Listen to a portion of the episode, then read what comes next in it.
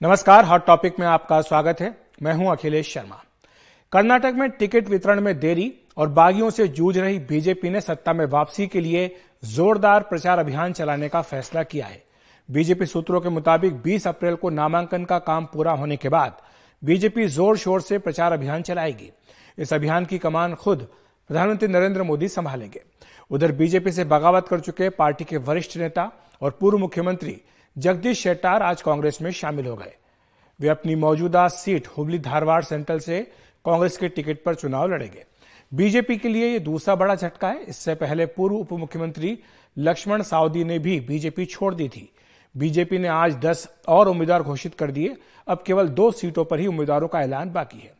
और जिस तरह से बीजेपी ने इन झटकों से उबरने के लिए आक्रामक चुनाव अभियान का खाका तैयार किया है, उस पर एक बार नज़र डाल लेते हैं।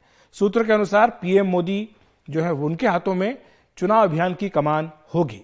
और वही सबसे बड़ा चेहरा बीजेपी के हैं। उनकी 20 से 25 रैलियाँ कर्नाटक में आयोजित की जा सकती हैं। ये पार्टी सूत्र इशारा दे रहे हैं। कह रहे हैं कि जो पूरा उनका खाका है कार्यक्रम का, वो अभी तैयार किया जा रहा है। पीएम मोदी के चेहरे और कमल के निशान पर ही बीजेपी वोट मांगने जा रही है। बीजेपी के नारे हैं। बीजेपी पर भरोसा भरोसा करें। और डबल इंजन की सरकार, यही है जिनके आधार पर बीजेपी चुनाव प्रचार करेगी। इसके अलावा विकास और बीजेपी सरकार के काम पर भी वहाँ पर जनता के बीच में जाकर वोट मांगे जाएँगे। इसके अलावा हिंदुत्व से जुड़े मुद्दों को भी उठाने का फैसला हुआ है, जिसमें कि पीएफआई पर बैन जिस तरह से किया गया गो तस्करों पर नकेल कसी गई और हिजाब मुद्दों पर, तमाम इन मुद्दों पर चर्चा हो सकती है। तुष्टीकरण का मुद्दा भी बीजेपी नेता चुनाव प्रचार के दौरान उठा सकते हैं। मुस्लिम आरक्षण खत्म करने के मुद्दे पर भी चर्चा हो सकती है, हालाँकि अभी कल इस पर सुप्रीम कोर्ट में सुनवाई होनी है। लिंगायत और वोक्का लिंगा का आरक्षण बढ़ाने का मुद्दा भी बीजेपी जनता के बीच लेकर जाएगी।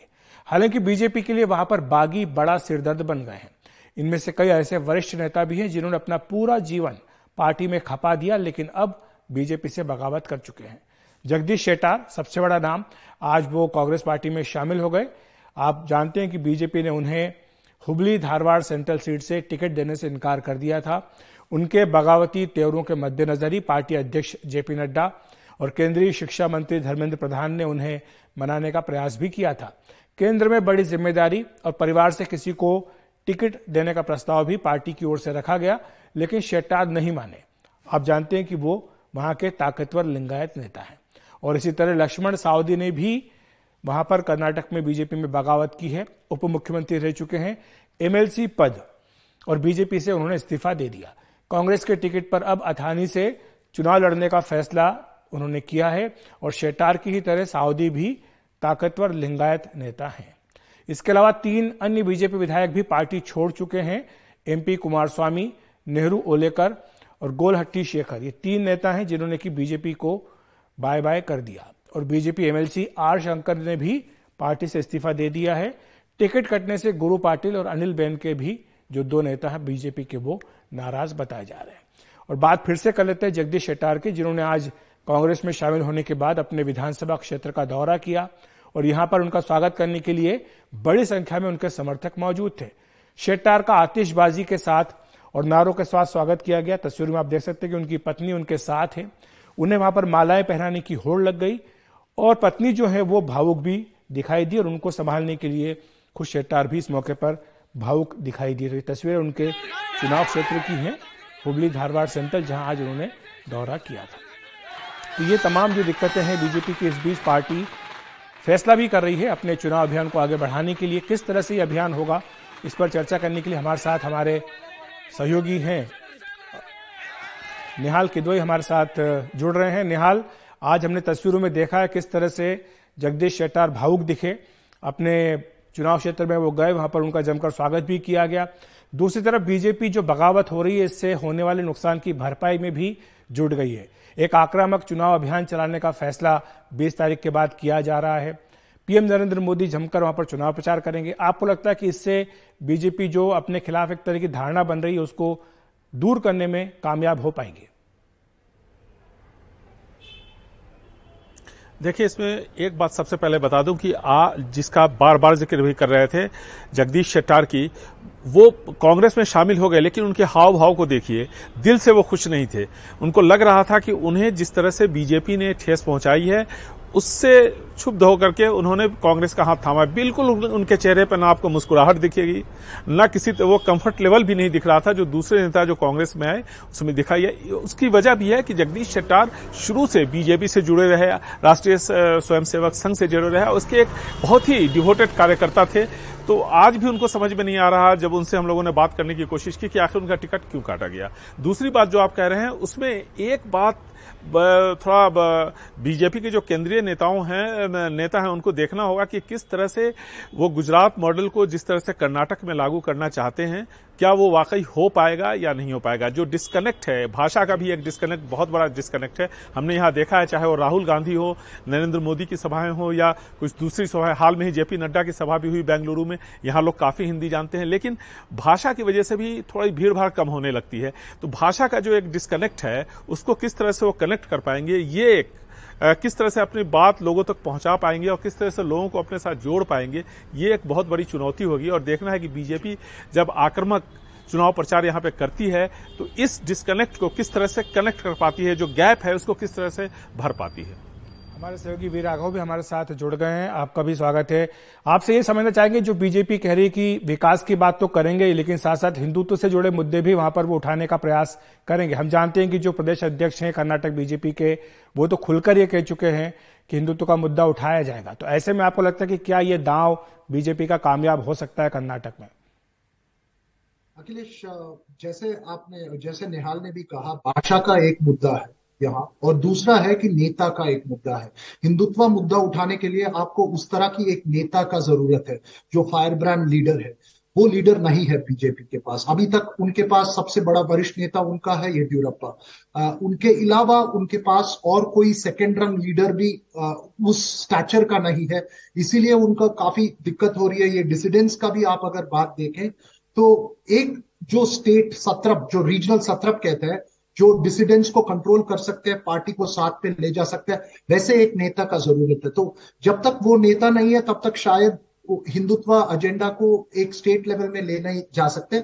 और और जैसे आपने पहले कहा आ, काफ़ी डिपेंडेंस है नरेंद्र मोदी जी का रैली के ऊपर और, और उनका कैंपेन के ऊपर। लेकिन क्या वो एक स्टेट इलेक्शन में जहाँ कांग्रेस बिल्कुल बात को पूरी एकदम स्टेट लोकल इश्यूज़ पे रखी है क्या वो एक प्राइम मिनिस्टर स्टेट इलेक्शन को कितना दूर तक स्विंग कर पाएँगे, वो भी एक एक सवाल है।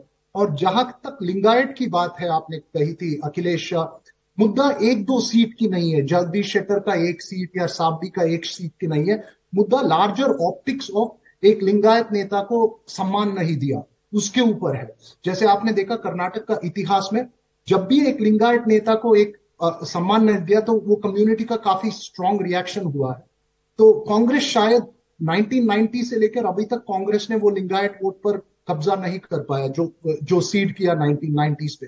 तो क्या जगदीश शेट्टर और सावडी जैसा लीडर्स को लेकर कांग्रेस वापस वो वोट ले पाएगी? और दूसरा सीट्स लाइक हुबली धारवाड़ जो 1994 हुबली ईदगाह मैदान के मूवमेंट के बाद कांग्रेस कभी जीत नहीं पाई। क्या उस तरह की बीजेपी का जो कोर सीट्स है जो येडियुरप्पा जब पार्टी तोड़े थे तब भी हुबली धारवाड़ बीजेपी जीती जगदीश शेट्टर क्या उस तरह की सीट पर कांग्रेस वापस कुछ आ, कोशिश कर सकती है कि नहीं? वो this election will let you know जी बिल्कुल।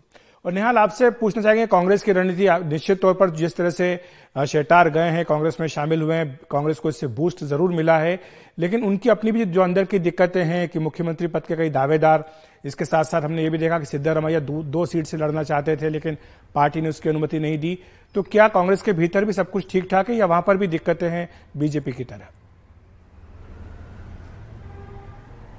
देखिए जिस तरह से बीजेपी में डिसिडेंस बढ़ा है और उसके बाद कांग्रेस की तरफ़ जो बीजेपी के नेते के, के जो नेता है वो खिंचते हुए आए हैं। उसके बाद हम ये देख रहे हैं कि कांग्रेस यहाँ पे थोड़ा अपबीट मूड में दिख रही है। ये जो मुख्यमंत्री के लिए जो एक खींचतान चल रही थी वो खींचतान पिछले कुछ दिनों से देखने को नहीं मिल रही है। और वीर राघव जैसा कि बता रहे थे आपको एक चीज़ मैं बताना चाहूँगा अखिलेश जी की नाइनटीन में जब जनता परिवार ने यहाँ पे अपना सत्ता बनाया यहाँ पर सत्ता में आई और उसके बाद रामकृष्ण हेगड़े मुख्यमंत्री बने। उसके बाद वीरेंद्र हेगड़े जैसे मज़बूत लिंगायत नेता सामने आए और उन्होंने 224 में से 178 सीटें जीती। इतने ताकतवर वो नेता थे कि 224 में से अपने बूते पर 178 सीटें जीती। और उसके बाद जब राजीव गांधी ने उनको हटा दिया, कई सारी उसकी वजह थी, उसके बाद से 1990 के बाद से लिंगायत नहीं जुड़ पाए कांग्रेस के साथ। अब कांग्रेस को ऐसा लग रहा है कि ये येडुरप्पा को हटाया बीजेपी ने। उसके बाद डिप्टी सीएम को हटाया लक्ष्मण सावदी को पूर्व सीएम को टिकट नहीं दिया और ऐसी सूरत में लिंगायतों का ये अपमान है। इस तरह से कांग्रेस उनको प्रोजेक्ट कर रही है कर रही है और इसी को वो कोशिश कर रही है कि जो उनका जो खोया हुआ भरोसा था लिंगायतों का, उसको फिर से पाने की कोशिश है कांग्रेस की इस वक्त। और जो बयान आ रहे हैं कांग्रेस के नेताओं को, चाहे वो नेताओं के, चाहे वो सूर्यवाला हो, डीके शिव कुमार हो या सिद्धरामैया हो, सबका फोकस इसी पे है। तो अब देखना है कि लिंगायतों की जो राजनीति है, जो पिछले तीन दशकों से आप कह सकते हैं, बीजेपी के आसपास घूम रही थी। इस बार वो किस तरफ़ जाती है, क्या वाकई लिंगायत वापस कांग्रेस की तरफ़ आते हैं, जिसकी कोशिश कांग्रेस कर रही है? ठीक है। लेकिन वीर राघव, इसका एक दूसरा पक्ष भी है कि पहली बात तो यह कि येडियुरप्पा अभी भी बीजेपी के सबसे बड़े चेहरा हैं। पोस्टरों पर उनका चेहरा प्रोमिनेंटली होगा। उनके बेटे को भी टिकट देकर एक तरह से उनकी बात मान ली गई। और दूसरी बात यह है कि पचपन के करीब बीजेपी ने पिछली बार भी उम्मीदवार खड़े किए थे लिंगायत समुदाय से, इस बार भी यह आंकड़ा करीब करीब उतना ही है।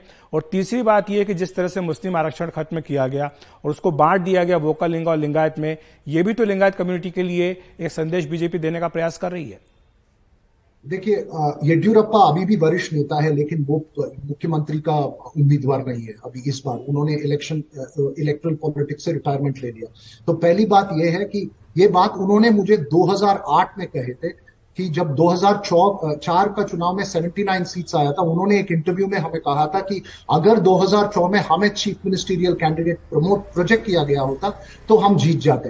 तो जब भी बीजेपी क्लोजर टू 112 आया है तब Yediyurappa was a strong chief ministerial candidate तो इस बार वो ज़ोर नहीं है एक। uh, दूसरा आप जो कह रहे हैं वो भी सच है कि बीजेपी का काफ़ी स्ट्रांग बेस है लिंगायत वोट बेस के बाद वो लेकिन ये क्वेश्चन ये है कि इन सब चीज़ों के वजह से जैसे शेटर और साबदी के वजह से क्या Congress can it counter that offensive क्या कांग्रेस वो नैरेटिव को बदल पाएगी या नहीं? वो सवाल है। आ, मुश्किल है बट असंभव नहीं।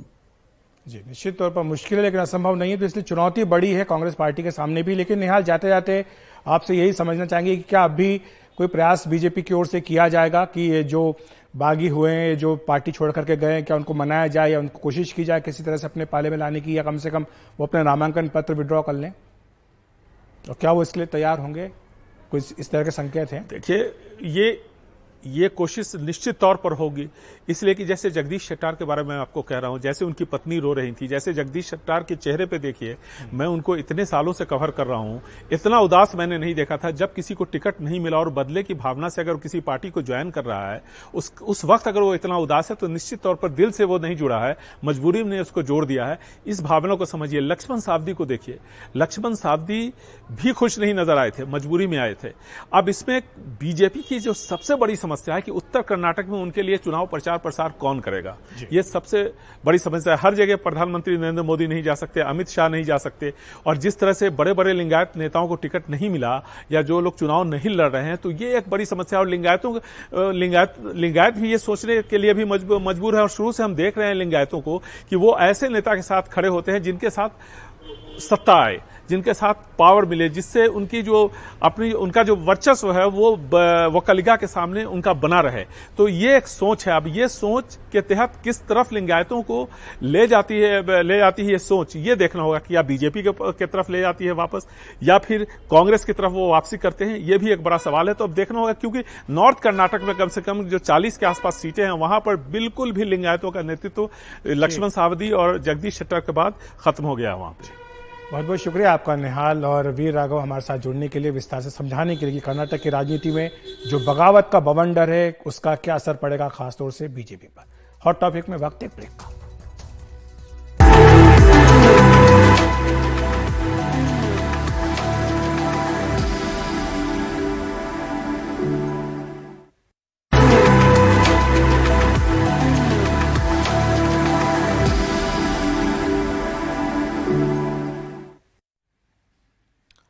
अपनी ही सरकार के खिलाफ एक दिन का अनशन करने के बाद सचिन पायलट आज जनसंपर्क अभियान किया। पायलट जयपुर के शाहपुर और झुंझुनू के खेताड़ी में कार्यक्रम किया। उन्होंने साफ़ किया कि बीजेपी के साथ जाने का सवाल नहीं।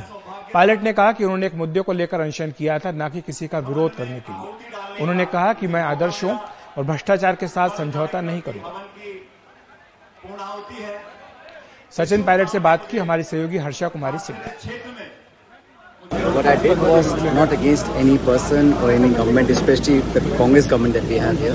It was against corruption and BJP rule in which Vasundhara was chief minister. The corruption issues that were taken up at that time, my anshan was against that. It was not against any government or any party or any person individually. Uh, one question that everyone's asking, why is your path going to diverge from the Congress in any way For the last 23 years, I have campaigned in every corner of this country for the Congress party. And whenever uh, the Congress needs a very strong voice to oppose and defeat the BJP, I have been in the forefront. I have campaigned earlier, I am campaigning now for the party, I'll campaign in the future also. So uh, please be assured that when it comes to fighting the BJP, whether it's Arunachal Pradesh, whether it's Uttar Pradesh, Gujarat, Madhya Pradesh, I have been in the forefront. So ideologically, I've always made my stand very clear. Politically also, I think we need to deliver on what we promised and I think elections are not far away so people must not look people must not think that हम बोलते हैं लेकिन करते नहीं है People like Hanuman Beniwala making an open offer for a third front. It's public, in, in politics, every political leader, every political party will say uh, whatever suits them or what they feel like saying. But we must act on what we say. Hot topic में इतना ही नमस्कार